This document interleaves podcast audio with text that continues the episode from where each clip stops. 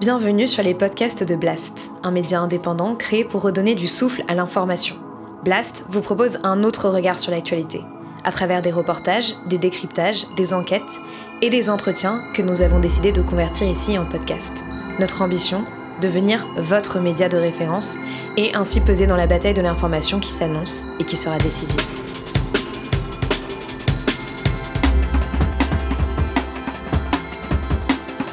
L'édito avec Denis Robert.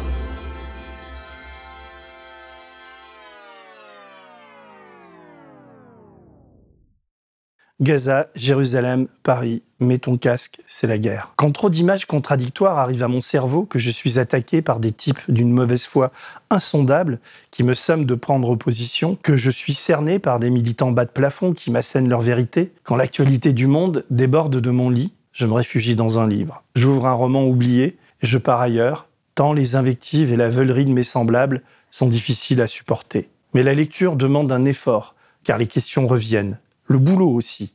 Comment les services israéliens ont-ils pu ne pas voir, ne pas savoir? Pourquoi le Hamas s'est-il lancé dans ce délire sanglant, tuant d'abord les plus pacifistes et les plus non-violents des juifs israéliens, ceux des kibbutz, proie facile, femmes, bébés, crèves, salauds, djihad, missiles, roquettes, bombes, blast, Gaza, hôpital, la Akbar, couloir humanitaire, Arras, harassant, tuant, asphyxion. Avouez que vous soutenez les terroristes. Avouez. J'ai retrouvé Jean-Pierre Mariel dans ma cave. Clope au bec, regard pointé vers le ciel. Son livre est une autobiographie en même temps qu'un dictionnaire peuplé de mots et de définitions. Il s'appelle Le grand n'importe quoi. Tu l'ouvres, tu décolles. Au mot con, je lis l'avantage avec les cons, c'est qu'ils se livrent assez vite. On les reconnaît à quelques phrases qui sont autant de signaux d'alerte. Laissez-moi vous dire une chose, dans la mesure où, voyez-vous, moi, quand je dis quelque chose, décalé, il paraît que je le suis, que je ne suis calé en rien. Désespoir, c'est être confronté au réel sans rien pour le colorer. Mort, vers la fin de sa vie, à cet âge abstrait où on arrive vers des zones de moins en moins visitées, Jean-Pierre Mariel est dans une église à l'enterrement d'un bon copain. Il est terriblement malheureux. Il sent qu'il va les aligner, les enterrements, comme autant de croix sur son calendrier. Et bientôt ce sera le sien. Il se retourne alors vers un pote et lui chuchote ⁇ Mais ton casque, c'est la guerre !⁇ Je me répète cette phrase en boucle depuis que je l'ai lue.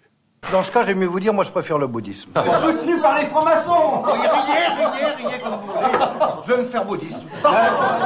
Bouddhisme Mais vous insultez les chrétiens Les chrétiens, parlons-en des chrétiens. Votre Dieu qui a toute bonté a bien permis le massacre de la Saint-Barthélemy et des Albigeois. Comme ils en sont noms Les catholiques en Irlande ont éventré des femmes enceintes. Pour prendre leurs enfants.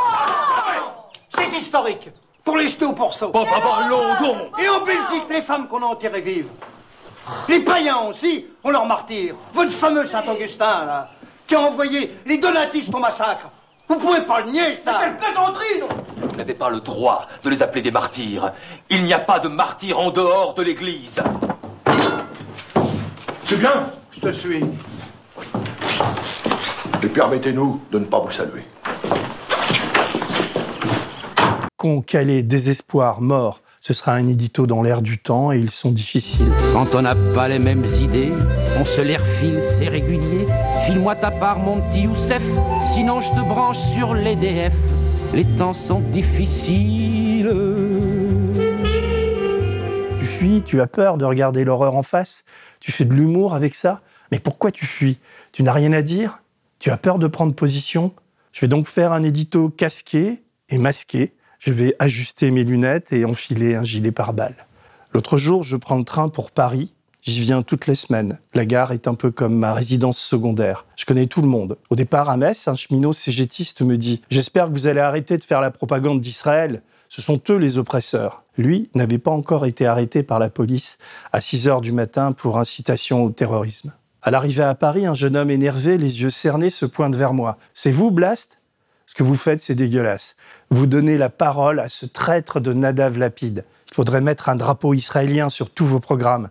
Rien de pire ne nous est arrivé depuis la Shoah. Moi, je pense qu'il faut être faux pour ne pas haïr du fond du cœur euh, ce gouvernement, surtout si vous êtes israélien. Casqué, c'est pour éviter les coups. Masqué, c'est pour échapper au gaz. Les lunettes, c'est pour essayer d'y voir clair. Et le gilet pare-balles, je le laisse à d'autres. Pour qui les a vus, les images de mort en direct reviennent en boucle. Celles des hommes suppliants, des femmes hurlant, des bébés, des chiens.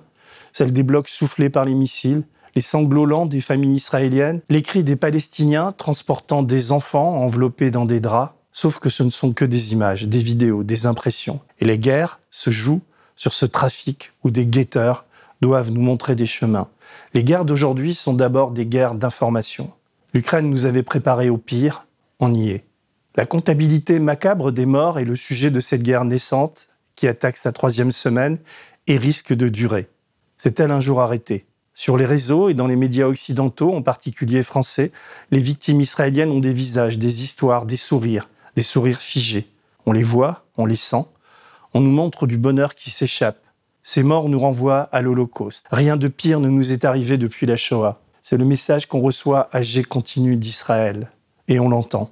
Les morts palestiniens n'ont pas d'image, pas de story. Ce sont des fantômes. On les discerne sous des draps gris portés par des types en larmes. Là, il faut faire un arrêt sur image. Est-on sûr qu'un cadavre est sous ces draps? Est-on sûr qu'un fœtus a été arraché du ventre de sa mère? Est-on sûr que des bébés et des enfants ont été brûlés dans certains kibbutz est-on sûr que le djihad islamique palestinien a envoyé une roquette sur le parking de l'hôpital de Gaza? On avance dans une nuit emplie d'orages, de menteurs, de tueurs, de tricheurs. Les types sur deux sont les plus emmerdants. Laissez-moi vous dire une chose. Il y a chez les jeunes musulmans aujourd'hui une volonté d'imposer des codes de vie liés à leur religion. Croyez-moi, il faut se poser la question. Nous débarquons dans un monde où l'intelligence artificielle est capable de vous faire croire tout ce que vous avez envie de croire.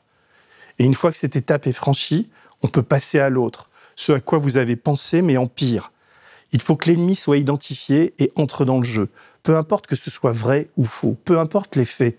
C'est aussi pour ça que des milliardaires ou des États financent des journaux, fabriqués de la post-vérité. La réalité doit coller à la stratégie du pays en guerre, du clan ou du parti au pouvoir, et ne pas nuire trop dangereusement au business. Sinon, on change de vérité. Une vidéo de 6 minutes a enflammé la toile ces derniers jours. Elle est emblématique. Elle a été diffusée sous l'égide et le logo et la signature de journalistes du Figaro. Tiens, le Figaro, propriété d'un vendeur d'armes, aurait un regard critique sur la guerre en cours? Soutiendrait la cause des Palestiniens qui achètent des armes avec l'argent des Iraniens aux Russes? La vidéo montrait comment les photos de cadavres d'enfants brûlés dans un kibbutz étaient des faux fabriqués à partir d'archives israéliennes suite à un incendie ayant fait des dizaines de morts, dont des enfants, à Haïfa en 2016. On reçoit la vidéo d'une source sûre, on est troublé car un incendie a effectivement eu lieu. Sauf que tout est bidon, à commencer par le logo du Figaro. Un démenti est tombé, mais c'était déjà trop tard. La vidéo revient en boucle et alimente la colère des deux camps. Jamais nous n'avons eu autant besoin de journalistes indépendants et de bonne foi pour vérifier tout ce qui tombe. Il faut prendre un peu de temps pour dire et montrer. Le temps, c'est ce qui nous manque. Dans les rues, la colère monte et devant les écrans, les gens sont pressés, pressés de savoir aucun doute sur l'horreur sidérante de l'agression du Hamas le 7 octobre dernier, ni sur la terreur frénétiquement exécutée. On cherche ces mots pour trouver une gradation dans cette douleur, mais c'est vain. La douleur est le poison de la beauté, Shakespeare, la tempête. Il y avait de la beauté dans le projet de créer Israël au lendemain de la Seconde Guerre mondiale, quand les survivants de l'Holocauste cherchaient une patrie et une consolation. Sauf que leur rêve s'est fracassé contre un pays et un autre rêve, celui des Palestiniens et de la Ligue arabe, qui cherchaient à vivre en paix dans un grand territoire allant du Liban à l'Égypte.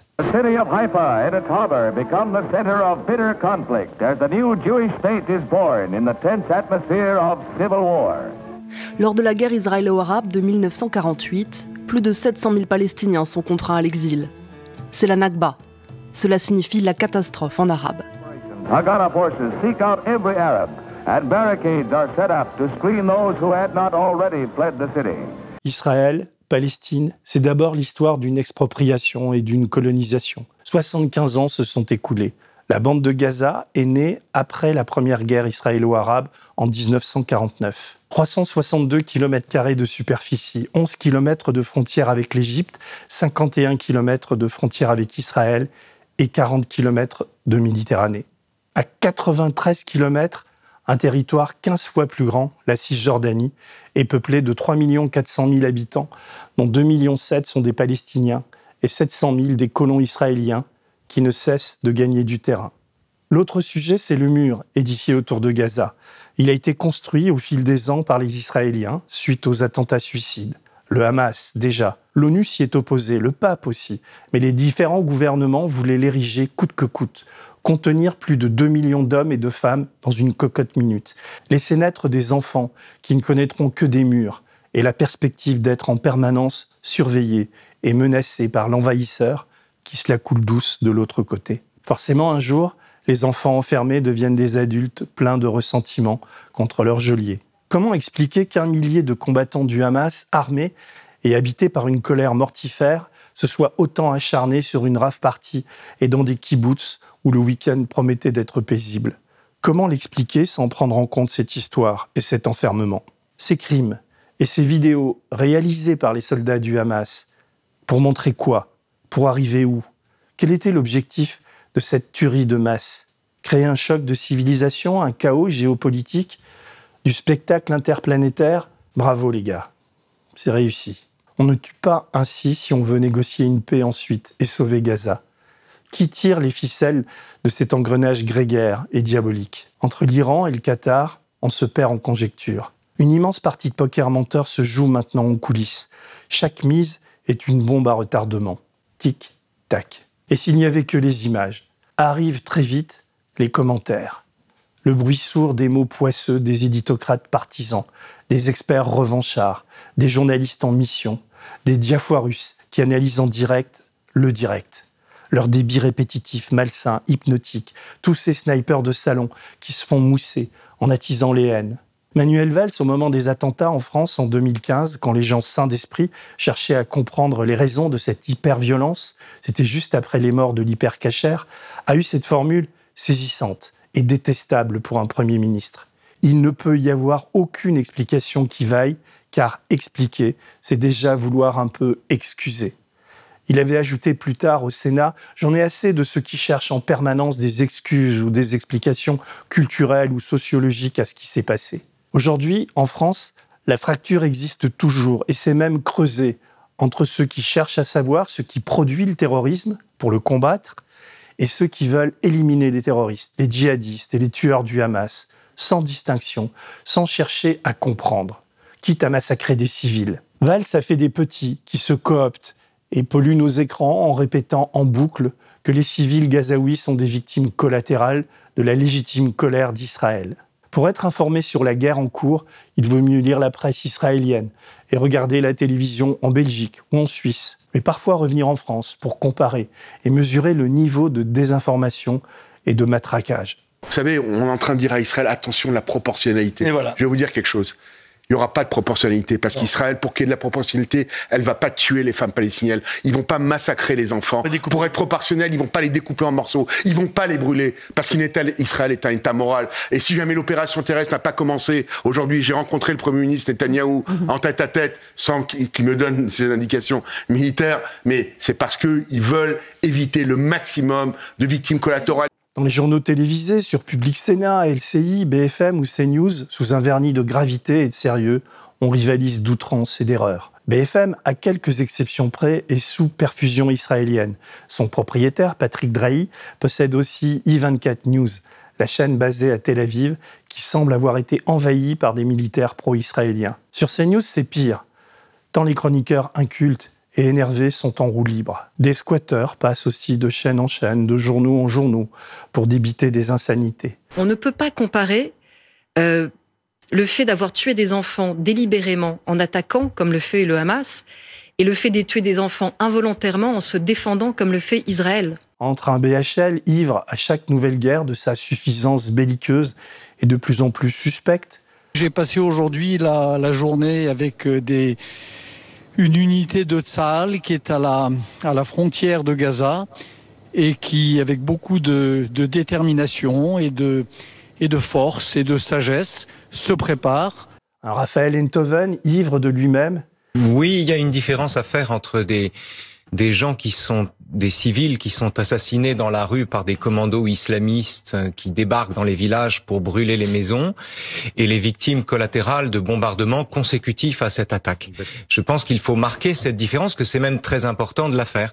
Et Philippe Val, qui a l'air bourré dès qu'il prend la parole, la lutte est serrée. Et bien plus qu'Israël, le malheur des Palestiniens, ce sont leurs soutiens si les mollahs iraniens, Daesh, Al-Qaïda, le Hamas, le Hezbollah et nos islamo-gauchistes avaient le moindre respect pour les Palestiniens, ils ne se serviraient pas d'eux pour ajouter un mais aux crimes contre l'humanité qu'ils commettent en leur nom. À les écouter, on en arrive très vite à la conclusion que si on n'arbore pas le drapeau d'Israël, on est antisémite. Je voudrais voilà, juste rappeler que euh, aujourd'hui se planquer derrière euh, une, une envie de, défendre les Palestiniens et, descendre dans les rues pour manifester, venez, on appelle ça comme ça doit être appelé. C'est de l'antisémitisme et, rien d'autre. Les pousses au crime et les fachos académiques sont sortis avec leur certitude acquise la veille en parcourant le Figaro.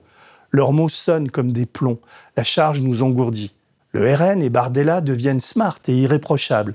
Moi, je ne tomberai pas dans le panneau de, de, Monsieur Darmanin qui, comme un, magicien, c'est Gérald Majax, mmh. qui sort le lapin Karim Benzema de son chapeau en pensant que tout le monde va s'engouffrer dans la polémique. Tandis qu'on s'interroge à propos de Mélenchon et de la France insoumise.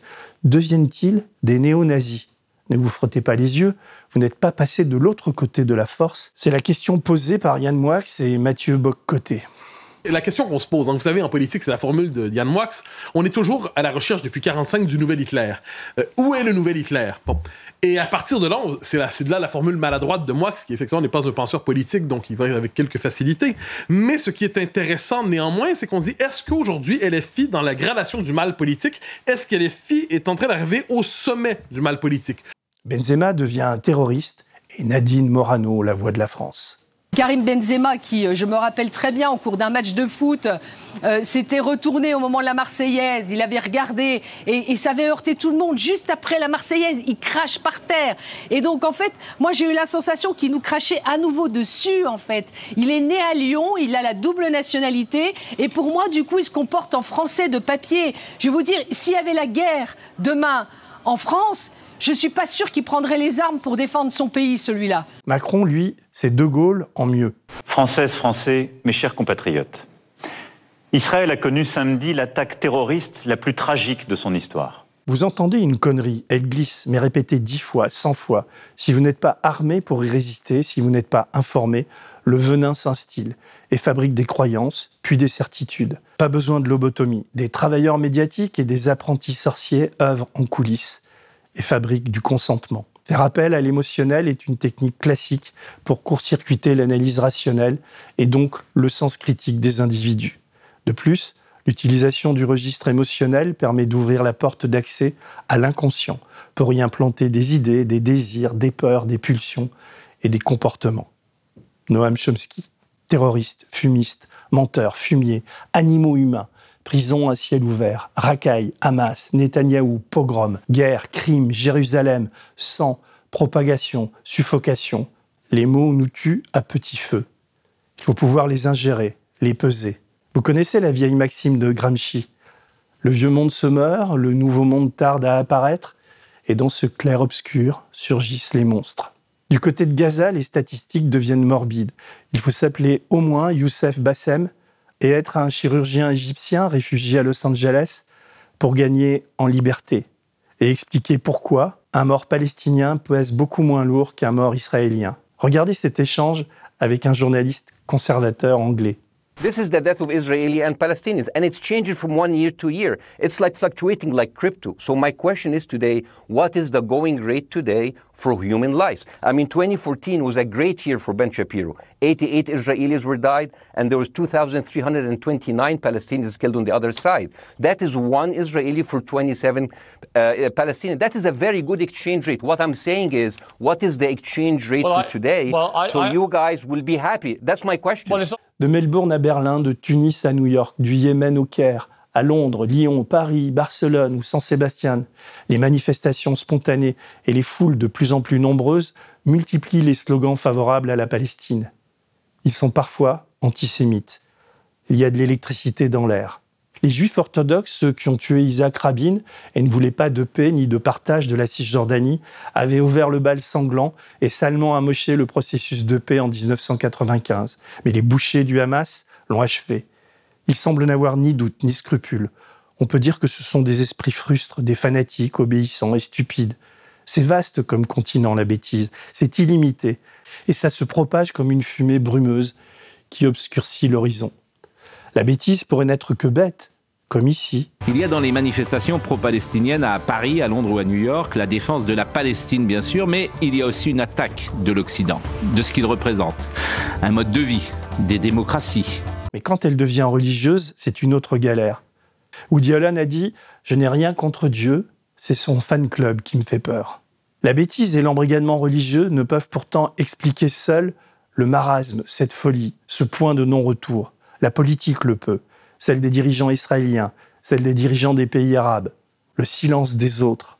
Normalement, qu'ils soient en Judée, à Lourdes ou vers la Mecque, Dieu fait dans la glorification de la foi et aspire à la fraternité entre les hommes.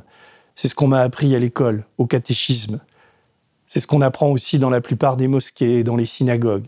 Mais ici, au Moyen-Orient, disons depuis l'invasion de l'Irak en 2003, quelque chose a vrillé dans le fan club d'Allah. Un gaz invisible s'est propagé lentement, envahissant la planète et toutes les strates de la cité. C'est un peu comme du monoxyde de carbone. À petite dose, il engourdit, étourdit, crée de la confusion. À haute dose, il contamine des esprits faibles, fatigués, malades, capables d'aller tuer des profs dans des écoles ou des Suédois aux abords des stades, sans qu'on sache comment s'en préserver. Je vais essayer de dire deux, trois choses que j'ai comprises en suivant l'actualité ces derniers jours, en regardant les vidéos, en interrogeant des amis, en m'éloignant des semeurs de haine et de propagande. Il n'y a pas que des cons sur les réseaux sociaux, il y a aussi des gens cultivés et paisibles qui comprennent mieux que d'autres la situation et nous font avancer. Le Hamas n'a rien à voir avec Daesh ou Al-Qaïda. C'est un mouvement politique, nationaliste, doté d'une branche armée. Il a gagné des élections à Gaza contre le Fatah. Encouragé par Israël, comme l'indique cette tribune de Charles Anderlin en 2006, il s'est très tôt opposé à l'OLP de Yasser Arafat et à l'autorité palestinienne, dirigée encore aujourd'hui par Mahmoud Abbas, le chef du Fatah, qui ne pèse plus rien, sauf quand il rencontre Emmanuel Macron. Benjamin Netanyahou a toujours été un allié du Hamas, dont il a autorisé le financement par le Qatar. Au passage, il s'est servi, comme nous l'avons écrit ici, sans être contredit. Tout cela est documenté aussi par la presse israélienne, qui rendait compte dès 2018 d'une réunion du Likoud, le parti de Netanyahou, où un transfert de 22 millions d'euros vers le Hamas avait été autorisé. Netanyahou indiquait alors qu'il fallait jouer la rupture entre l'autorité palestinienne et le Hamas pour empêcher la création d'un État palestinien et conserver la Cisjordanie. L'enjeu du conflit n'est pas Gaza, mais la Cisjordanie et Jérusalem-Est, que le gouvernement d'extrême droite de Netanyahou veut annexer grâce aux milliers de colons qui sont leurs petites fourmis. Leur nombre gonfle d'année en année et ils gagnent des territoires en expropriant, en éliminant des Palestiniens. Tout cela s'opère dans le mutisme des nations. Tout le monde se foutait de la Palestine avant le 7 octobre. Vu la passivité de l'Europe et des USA, le seul contre-pouvoir pouvant empêcher l'annexion de la Cisjordanie et l'élimination méthodique des Palestiniens était la justice israélienne et sa Cour suprême. Le gouvernement d'extrême droite a réformé la justice, provoquant les manifestations géantes de la gauche israélienne.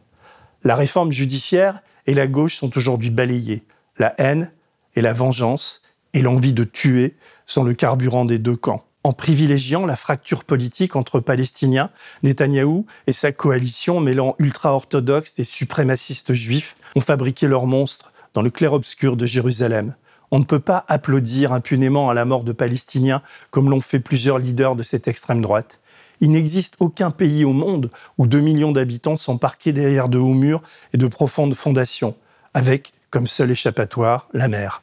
Lorsque l'injustice a été portée à son comble, lorsque le groupe a connu le meurtre de masse, et pire peut-être, l'invisibilisation du meurtre de masse, comment pourrait-il ne pas en sortir une haine vengeresse? interroge Frédéric Lordon dans sa dernière chronique. Au moment où j'écris ces lignes, je ne sais pas si la population de Gaza va perdre encore des vies. Plus de 6000 morts jusqu'à présent selon le Hamas comme si la légitime défense d'Israël, validée par la France, les USA et l'Europe, devait se faire encore plus sanglante et destructrice pour répondre au terrorisme du Hamas. Je suis aussi venu vous dire la solidarité de la France dans la lutte contre notre ennemi commun, le terrorisme. Rappeler devant tous le droit légitime d'Israël de se défendre face à ceux qui œuvrent à sa destruction. Cette cause est juste, point final. Face, la Tunisie, la Turquie, l'Égypte, la Jordanie soutiennent le Hamas et veulent se poser en médiateur. Ils réclament un cessez-le-feu. La France ne réclame aucun cessez-le-feu. Elle exhibe sa volonté d'associer Daesh et le Hamas, niant ainsi le drame palestinien. Car si Hamas égale Daesh, la Palestine n'est plus dans la photo. L'affaire n'est plus politique mais religieuse. L'attaque du 7 octobre, aussi horrible soit-elle, s'inscrit dans une histoire où la Palestine occupe une place centrale.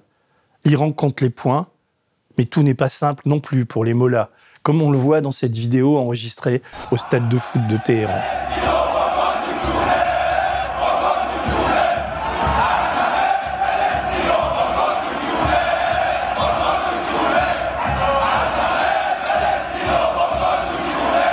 Reste le Qatar. Il a financé le Hamas et entretient d'excellentes relations avec l'Iran. L'émir du Qatar est partout, avec Biden, avec Macron, avec Poutine, avec les talibans, comme avec le général Sisi et avec Netanyahou. Il libère des otages en même temps qu'il cache la plupart des leaders du Hamas et leurs familles à Doha. Il finance aussi le PSG. Mais ça, c'est pour épater la galerie. Aucune raison de le féliciter comme le fait Emmanuel Macron. Et si le Qatar était un fauné, si l'argent déversé l'était pour le compte de tiers, qui sont les vrais bailleurs de fonds? La Palestine est une vraie galère pour les Qataris. Les coûts sont très lourds. Et pour quel bénéfice? Rien.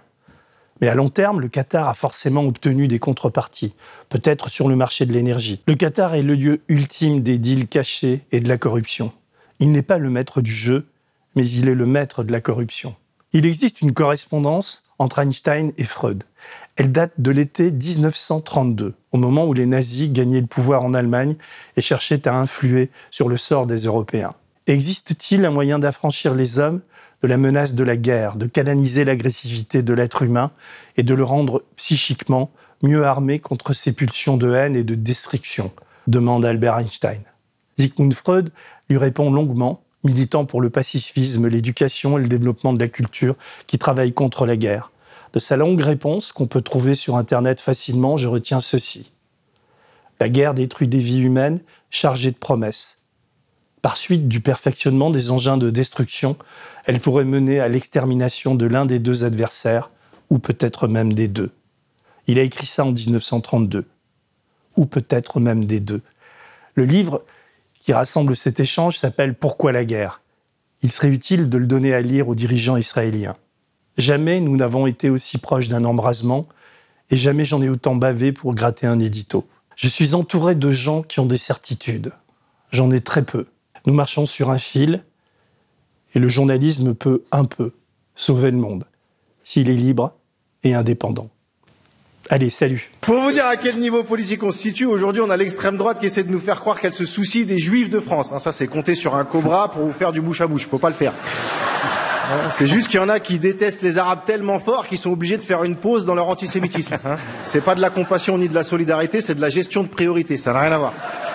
Euh, là où ils sont tous d'accord, c'est pour détester LFI. Même Enrico Macias, s'il veut faire un octogone avec Mélenchon, on les a perdus. Sur la question terrorisme ou crime de guerre. Bah, appelez ça terrorisme de guerre et faites pas chier. Hein. On n'arrivera pas à se mettre d'accord sur un mot. Comment vous voulez qu'on les incite à être d'accord sur la paix On est là à discuter sémantique. Le seul mot sur lequel on est d'accord, c'est mort. Hein, ça, il y en a à l'appel des deux côtés, du bébé jusqu'à la grand-mère. Aucun débat ne les ramènera jamais à la vie.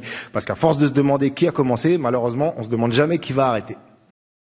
Si vous avez aimé ce podcast, s'il vous a été utile, n'oubliez pas de nous mettre des étoiles ou de le partager autour de vous ou sur vos réseaux sociaux.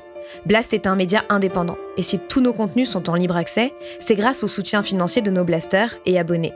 Pour nous soutenir, faire un don unique ou mensuel, rendez-vous sur blast-info.fr slash soutenir. Blast, c'est aussi une web télé, disponible sur YouTube et Peertube, et présente sur tous les réseaux sociaux. Alors suivez-nous pour ne rien rater de nos contenus et abonnez-vous à notre chaîne YouTube.